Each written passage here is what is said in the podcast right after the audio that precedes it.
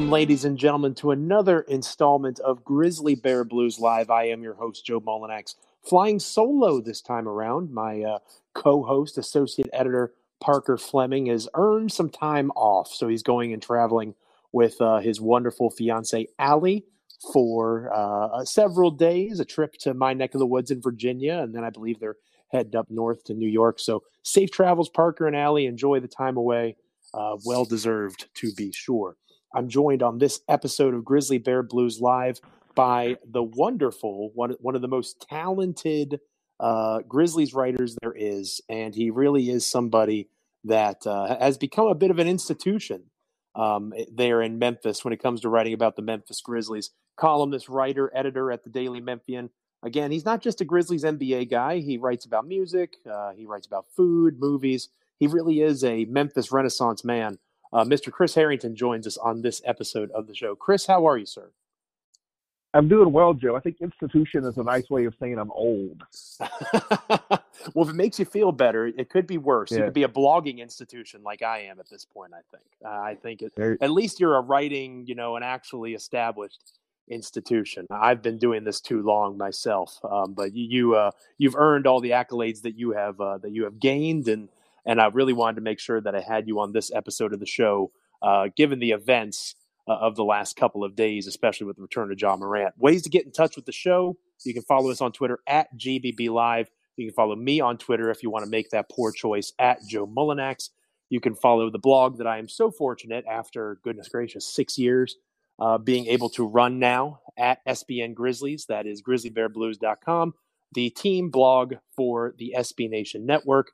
And you can follow uh, my co host, Parker Fleming, as I mentioned, not joining us today, but he will be back, of course, at Paka underscore Flocka. And my guest on this episode, Chris Herrington, at Chris Herrington on Twitter. Uh, Chris, the, the main reason I wanted to have you on, aside from, you know, you've been on the show multiple times, your friend of GBB, which I appreciate. Uh, you've always been so gracious to us.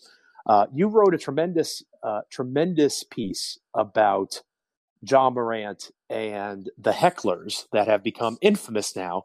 Uh, I still haven't seen any confirmation of who exactly these people are. Maybe you've noticed that uh, over the last day or so. Um, but you know, there's the now infamous two, three, five, however many it was, people that talked uh, negatively towards Ja Morant, saying that the team was better without him, as Memphis lost, of course, to the Oklahoma City Thunder on Monday night.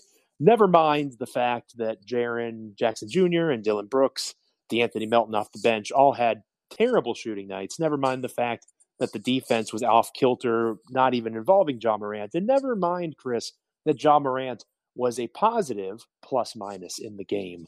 For literally no good reason, these people yelled at Ja, and Morant took it personally.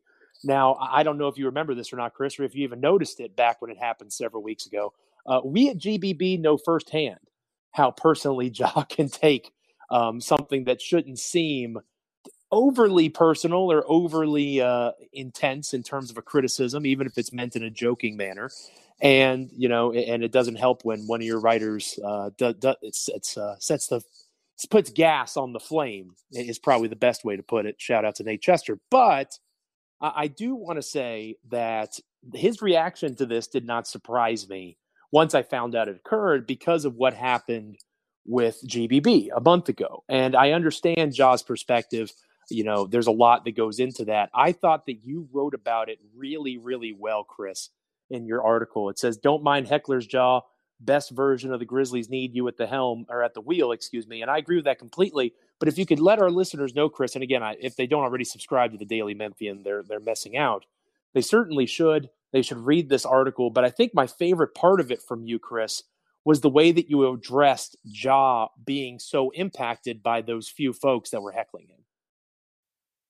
Yeah, I mean, I you know, I don't know whether it's generational or not. Uh, again, showing my age, I sort of feel like it is a little bit. Um, Ja is very online, so to speak, and even though this was not, and um, this was an in-person incident, it feels well, it feels a little bit like it was prepped, like he was self-conscious about it, probably because of stuff online and really, I mean, you know, I, you guys had your incident, which I don't, you probably don't want to get down that road too much. I just want to say that that it was, it was a really silly thing because the joke was not actually about Ja Morant. The joke was about one of your writers.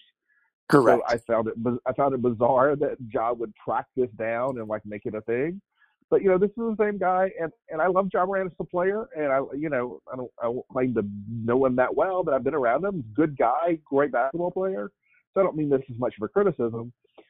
But this is the same guy who, as a rookie, like found some guy on Twitter who had criticized him and like brought him up in a post game interview. Like he's he's very sensitive to this kind of stuff. I think overly sensitive to this kind of stuff.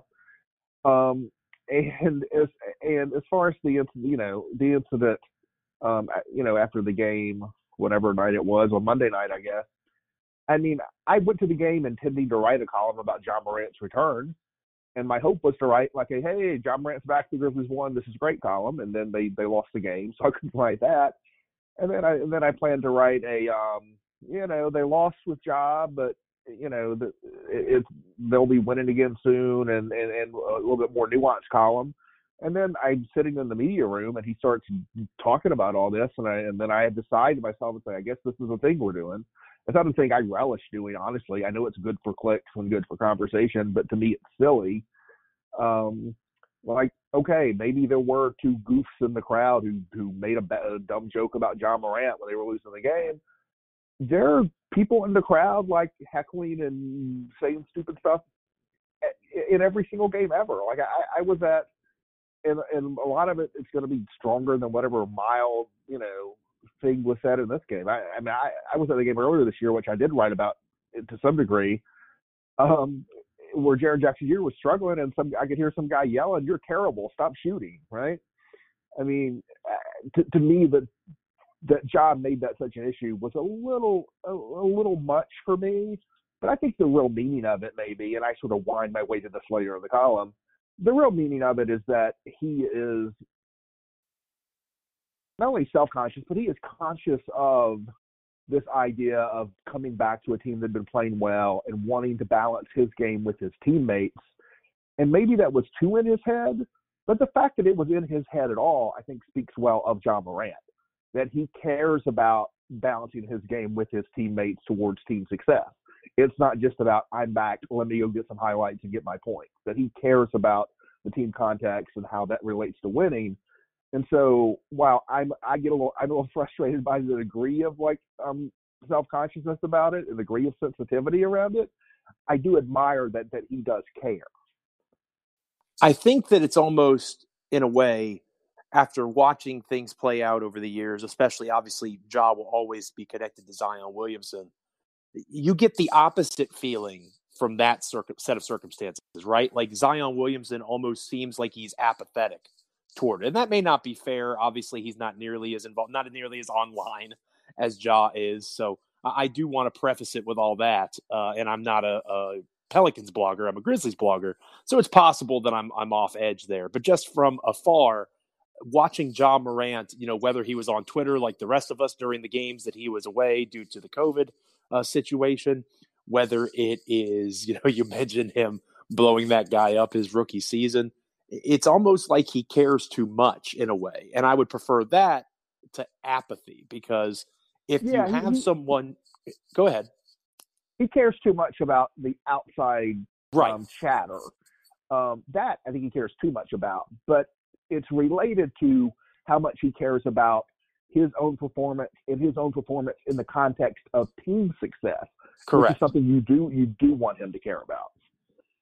That's massively important, right? And he's concerned yeah. about the team being successful. He wants to have a lead role in it. You write about in your column how, of course, the best version of this Grizzlies team, the version that everybody hopes to eventually see, maybe not this season, maybe not even next season, but certainly by the time Morant's, you know, suppose we would imagine max rookie extension kicks in uh, in a couple of seasons, you're hoping that they're contending uh, for Western Conference Finals and things of that nature. They're still a couple years away, more than likely. And I think, Chris, for me, this between the reaction of Ja, not just to to our situation on Twitter last month at GBB, but with his reaction post game against Oklahoma City, even on the, the more macro view of the way the team played against Oklahoma City and Portland the night before, this past couple of days was a reminder of how young this team is, whether it's the struggles of Jaren Jackson Jr., who has really been off from three, uh, whether it's Dillon Brooks, who is one of their leaders emotionally, spiritually,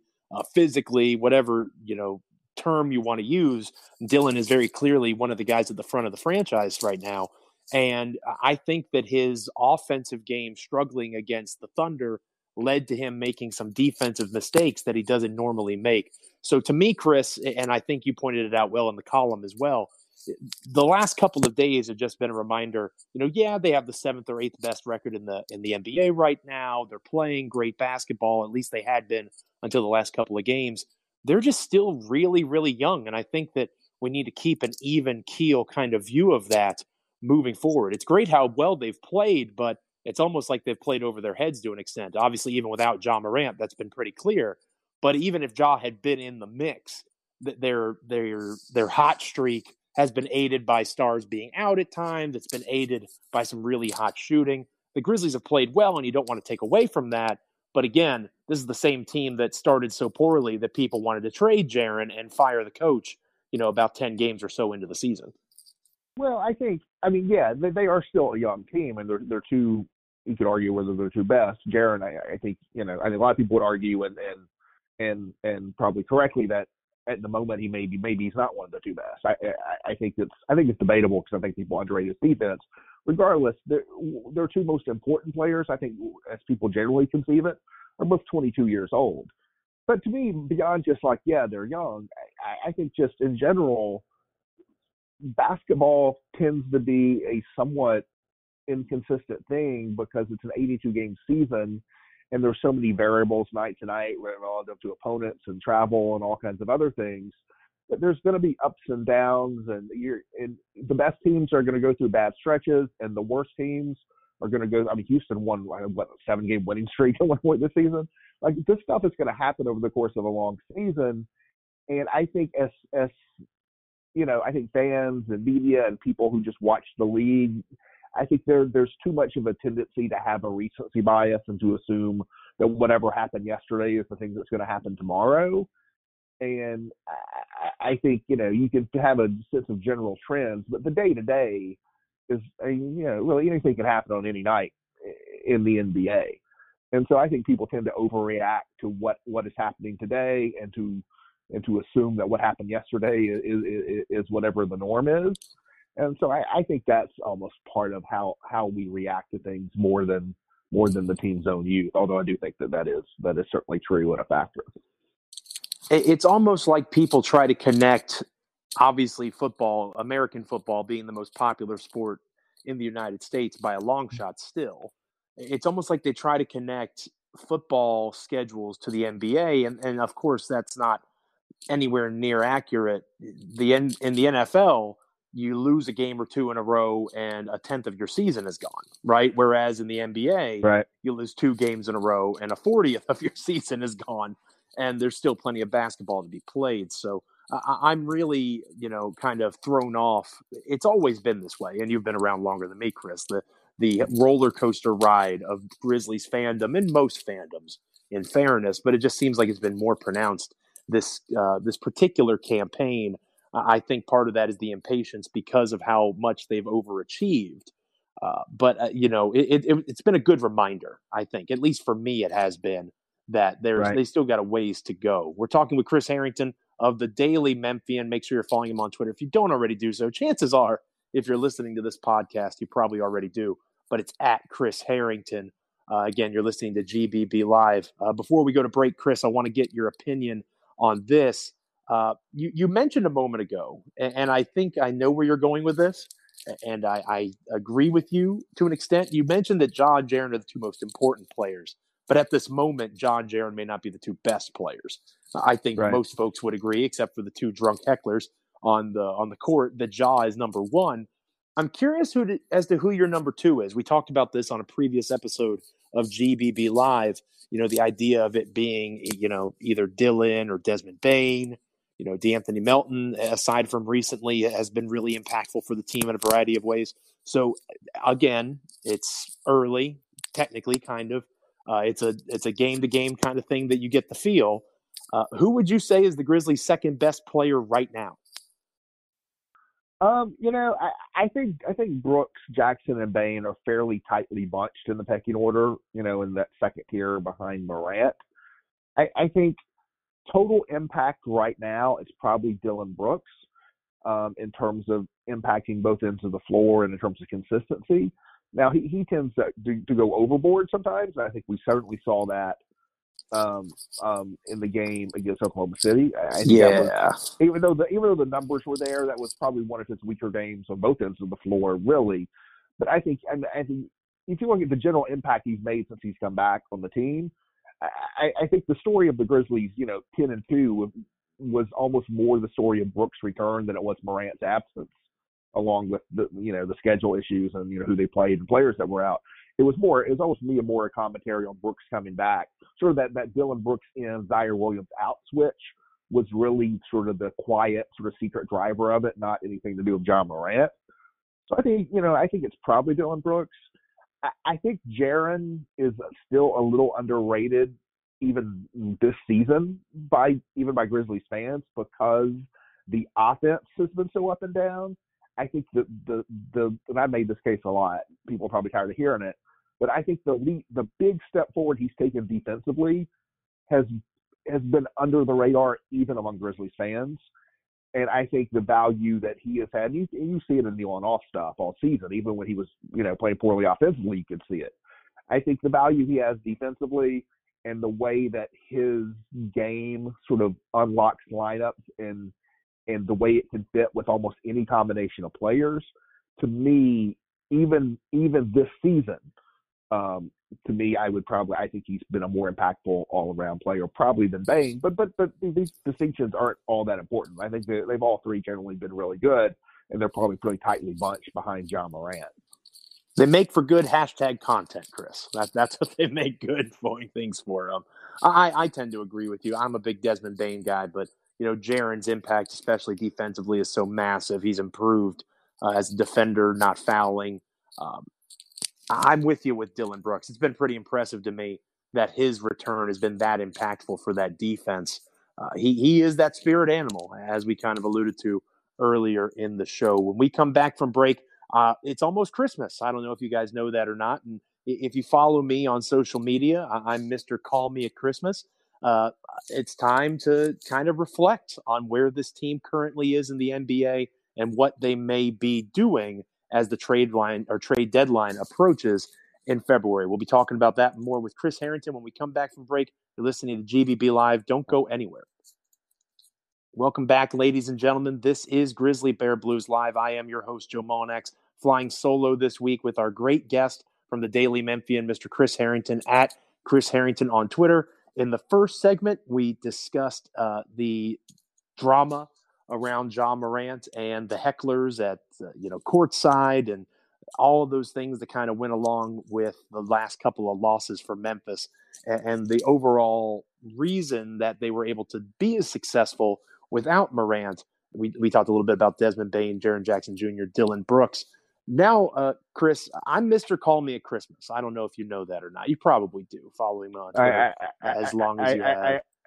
I, have seen that mantra, yes. Time for 26. Um, but you know, it's it's December 22nd ish, you know, whenever you're listening to this show, a few days prior to the holiday here. I'm going to cheat a little bit, Chris. I'm going to cheat. I know the Grizzlies have one more game before the actual holiday. They'll be at Golden State on Thursday. Uh, with Parker out and trying to give Brandon a break, I'm doing all of the game coverage that night. So I need to drink some coffee uh, b- before all that fun stuff happens on the Zoom calls. Um, we have one more game, but I am going to uh, go ahead and call it in terms of my call me at Christmas reflection. They're currently the number four seed in the Western Conference, which I did not have uh, going into this season. I'm sure you you again as optimistic as people wanted to be. The fact that they're 19 and 13, they're closer to the three seed in the Western Conference than they are the five. Uh, and the West is kind of jumbled and weird, and I'm sure we'll talk about that here in a little bit. Um, but they are in a pretty solid situation. Again, one of the top eight or so records in the entire NBA. Looking at this Grizzlies team, how much of this is a mirage? How much of this is real? And how much should that reflect on what the team does entering trade season here in the next few weeks. Obviously, they have some expiring contracts. Kyle Anderson, who is essentially a big at this point of his career, I think he's played maybe 10% of his time, if not less than that, on the wing for the Grizzlies. He's been a four or a five almost exclusively. Tyus Jones obviously showed his value when Ja Morant was out. But again, two expiring contracts. Technically, Jarrett Culver's expiring deal. Three first round picks in the upcoming 2022 NBA draft that no one expects them to make all three of. Uh, what do you kind of see this team being? Are they in flux? Are they going to try to buy? Is this the time to make that move? Do you see them waiting till the summer? Again, these are all kind of big picture things that'll continue to play out over the next couple of months but reflect on where the team currently is in their development and what that should mean in terms of this particular season trying to be as competitive as possible or do they almost certainly stay the course well I, am going to go back to i mean you sort of wound your way to the trade stuff i'm going to go back to sort of the initial question about whether this is a mirage. Please. And and and my answer is no. I don't think it's a mirage at all. Um, i think you know, there's sort of it's sort of an interesting spot with the Grizzlies because even though we're fairly deep in the season at this point, I don't think they have they have put together who they are as a team, and that's because of the overlapping or the or or rather the non-overlapping absences for the most part of Morant and Brooks. Um, the Grizzlies have played 32 games, and Ja Morant, Dillon Brooks have played seven together. So they haven't had those core players together enough to to really click into place sort of what they are as a team this season. And you know that that the fact that they haven't played that much together presents some presents a lot of promise. It also present, presents perhaps a little bit of difficulty that you know I think we saw some on Monday night. We may see more in terms of you know there may be some bumps along the road to get that chemistry together. But it, where they are right now to me is not a mirage in large part because of the conference. I mean, I, the you know the Lakers. I had the Lakers behind the um, Jazz and Suns, so I was a little lower on them than consensus. I didn't have them struggling like this, and now Anthony Davis is gone for a month. Um, I didn't know Michael Porter was going to be gone along with Jamal Murray for most of the season for Denver. Um, Luka Doncic, I didn't know he's going to show up out of shape and not be the MVP level player everyone expected him to be. So I think the conference is such that it is wide open for four, um, completely wide open. And I think with the Grizzlies, and on the plus side for them specifically, rather than just in the context of the conference, I think the the the, the talent they have across the board and the way individual players have taken individual steps forward on like sort of, key skill set areas, I have zero doubt. I'm not predicting the Grizzlies will finish fourth. I don't think it will be any kind of you know um, I don't think it'll be any kind of disgrace if they don't finish fourth. Uh, you know, if, if, it's the Grizzlies versus the field, I'd take the field. But I think they can 100%. They have 100% have the capability to stay fourth in the West. It would not surprise me in the slightest if they finish fourth in the West. And I'm close to expecting them to win their first ever division title um, over the map. So I, I, I think their, their, their place relative to the conference standings may or may not hold, but it is in no way a, a mirage or a fluke. I think it's completely legitimate.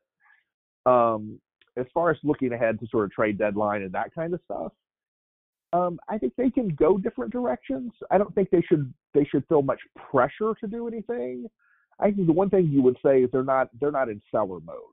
Um, you know, yes, they have some expiring contracts on the books, but when you talk about expiring contract guys who are in the rotation, like Kyle Anderson or Tyus Jones, I think they're so good right now that you don't do say what you did with Grayson Allen, where you say, you know, we're, we're going to lose this guy, so let's let's let's cash in and get a couple second round picks before we lose them for nothing.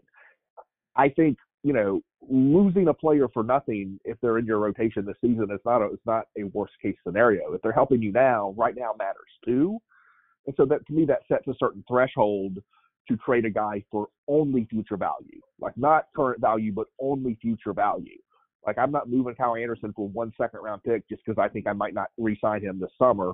I value the rest of the season more than the one second round pick.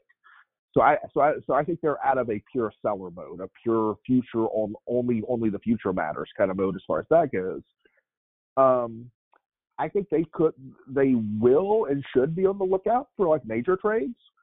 You know, trades that may end up moving what we think of as a core piece or or or one or more future first round picks for for an upgrade. I, I think I think that window has been open and continues to be open if the right deal comes along.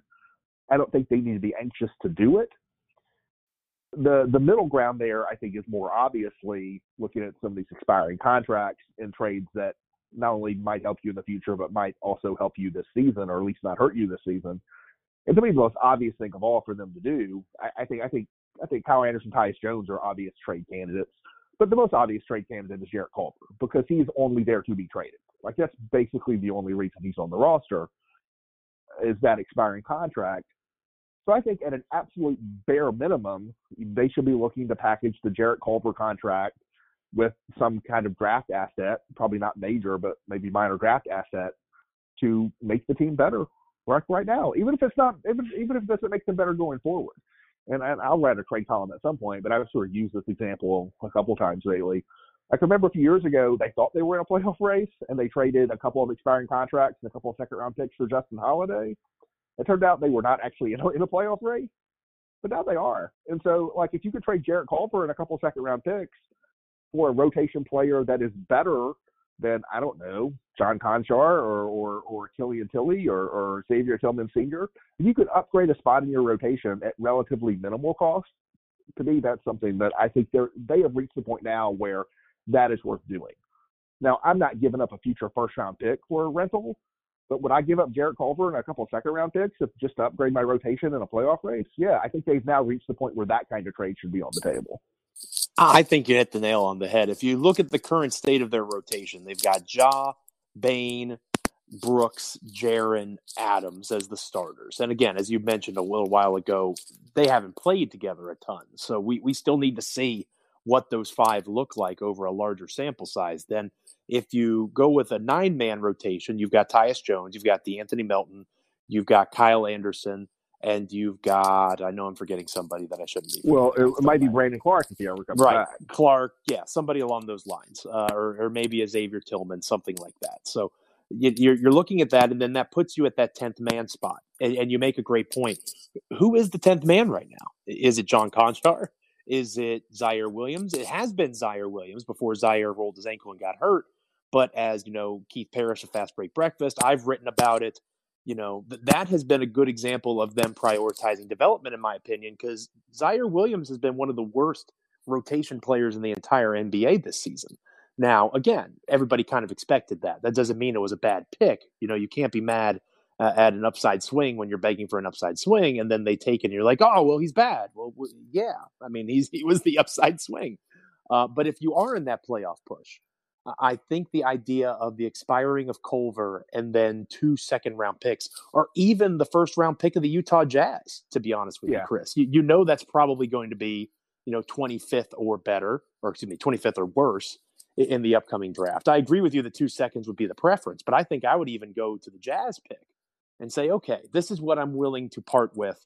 Let's see who's out there from a team that is very clearly not trying to contend, you know, the Rockets, the Thunder, ironically speaking. Uh, the yeah, Pistons. I, I, do, I, I, do think if I'm if I'm using one of the first in that kind of deal, I want it to. It doesn't have to be a player who's under contract beyond this season, but I think for me it does have to be a player I would at least consider resigning this summer. Right. Um, you know. No, I think that's very fair. I, I'm not disagreeing with that at all, and obviously that that kind of narrows the pool, so to speak, in terms of who you're bringing in. Because I think Culver makes a little over six million dollars.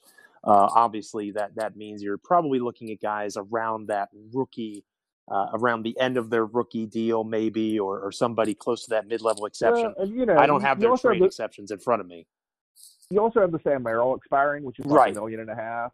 So right. that gives you some flexibility to go lower salary if you want to use him instead of Culver, or if you need to go a little bit higher, you can pair Culver, Culver and Merrill to get up to you know more of an eight million dollar slot, you know, sure. eight to nine million dollar slot. So you have a little bit of flexibility in that range. Gets you closer to the mid level exception. And obviously, that's more where you'd be trying to find that 10th man, so to speak, in terms of the rotation. I think I agreed with everything you just said, and, and kind of a spoiler to what I'll be writing for.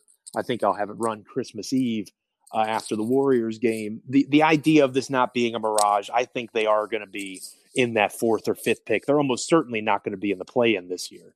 Uh, they're they're too good for that, which is fun to say. Uh, I, I, do yeah, see I, them. I mean, I mean, it, it, it's still it's still pretty bunched up. I like the give the, the gap from four to seven. I think is going to remain fairly tight. Um, but but I do think they are, you know, to me they are more likely to be in that upper upper upper part of that that that bunch, meaning above the play in line than below it. Sure, I do agree. correct. Like I could see them falling to six. I, I could see two thirds of the teams behind them Denver, the Clippers, the Lakers, the ones that we all expected to be in front of them at this stage. You know, two of them leaping Memphis. That it's hard for me to see all three, especially with Davis being out. Obviously, Kawhi's still out for the Clippers. Murray still out for Denver. Uh, you know, there, there's a lot of moving pieces to make all three of those guys jump in front of the Grizzlies, assuming they stay healthy. So I, I think they'll stay out of that play in. And I do believe that they're going to do exactly what you just said if the opportunity presents itself. If there's no bigger deal, you know, Ben Simmons' price goes down, uh, you know, Jaylen Brown, uh, unrealistic to be had right now. But if he were to be available, you know, a lot can change in a couple of months. But the most likely scenario is you'll see the the Grizzlies take that Culver pick, maybe Merrill, you know, or that Culver player, excuse me, uh, maybe Merrill and uh, two seconds or the Jazz first, and and try to see what the market looks like for those types of players. Because again, no disrespect to John Konchar, no disrespect to Ziaire Williams, those guys being the tenth man on a playoff team is probably not the strongest look for your rotation. Uh, do you agree that they need, again, in a perfect world, and we'll get you out of here on this, Chris? Do you agree that they that their greatest need is a bigger wing that can create and facilitate. Because in theory, Kyle Anderson was supposed to be that, but I think everyone can agree he's better as a as a, like I said, almost a four or even a five at this stage of his career. Are you trying to find that kind of guy with that, or are you just looking for best player available? I don't think that's what I'm trying to find with with a Jarrett Culver deal because I don't think that's what you're going to get with a Jarrett Culver deal, or at least not not someone better than Kyle Anderson or better than you know. I, I think you're trying to get the best player you can you can who can fit into a rotation. Um, I, I think, you know, I there are sort of multiple player types. You know, you could see the Grizzlies making use of, and that is certainly one. And if you were to stipulate like you're adding an all-star caliber player to the roster, that's the kind of player you're talking about. You know, that Jaylen Brown type. Um, I think I think you're not going to find. It's going to be harder to find someone better than a Dillon Brooks or a Desmond Bane or or a Melton, even an Anderson you know, at that lower level in terms of trade. I, I think there's some other types of players they could use that are probably easier to obtain. I, I you know, a, I, I think a, a some kind of another front court player who can screw, who could really stretch the floor, whether that's a three four or four five or whatever. Um, I, I think could could fit in. I think just a guy, a get buckets guy off the bench, which they don't really have on this roster, like classic, classic sort of six man scorer they don't really have. Um, but you talk about just you know a expiring contract and low level draft asset, you're, I mean, I think you're aiming fairly low at that point. You're literally just like who is better than these back end of the rotation guys. Um, you're looking maybe more of, you know, I've used the Justin Holiday example from two years ago. It could literally be Justin Holiday.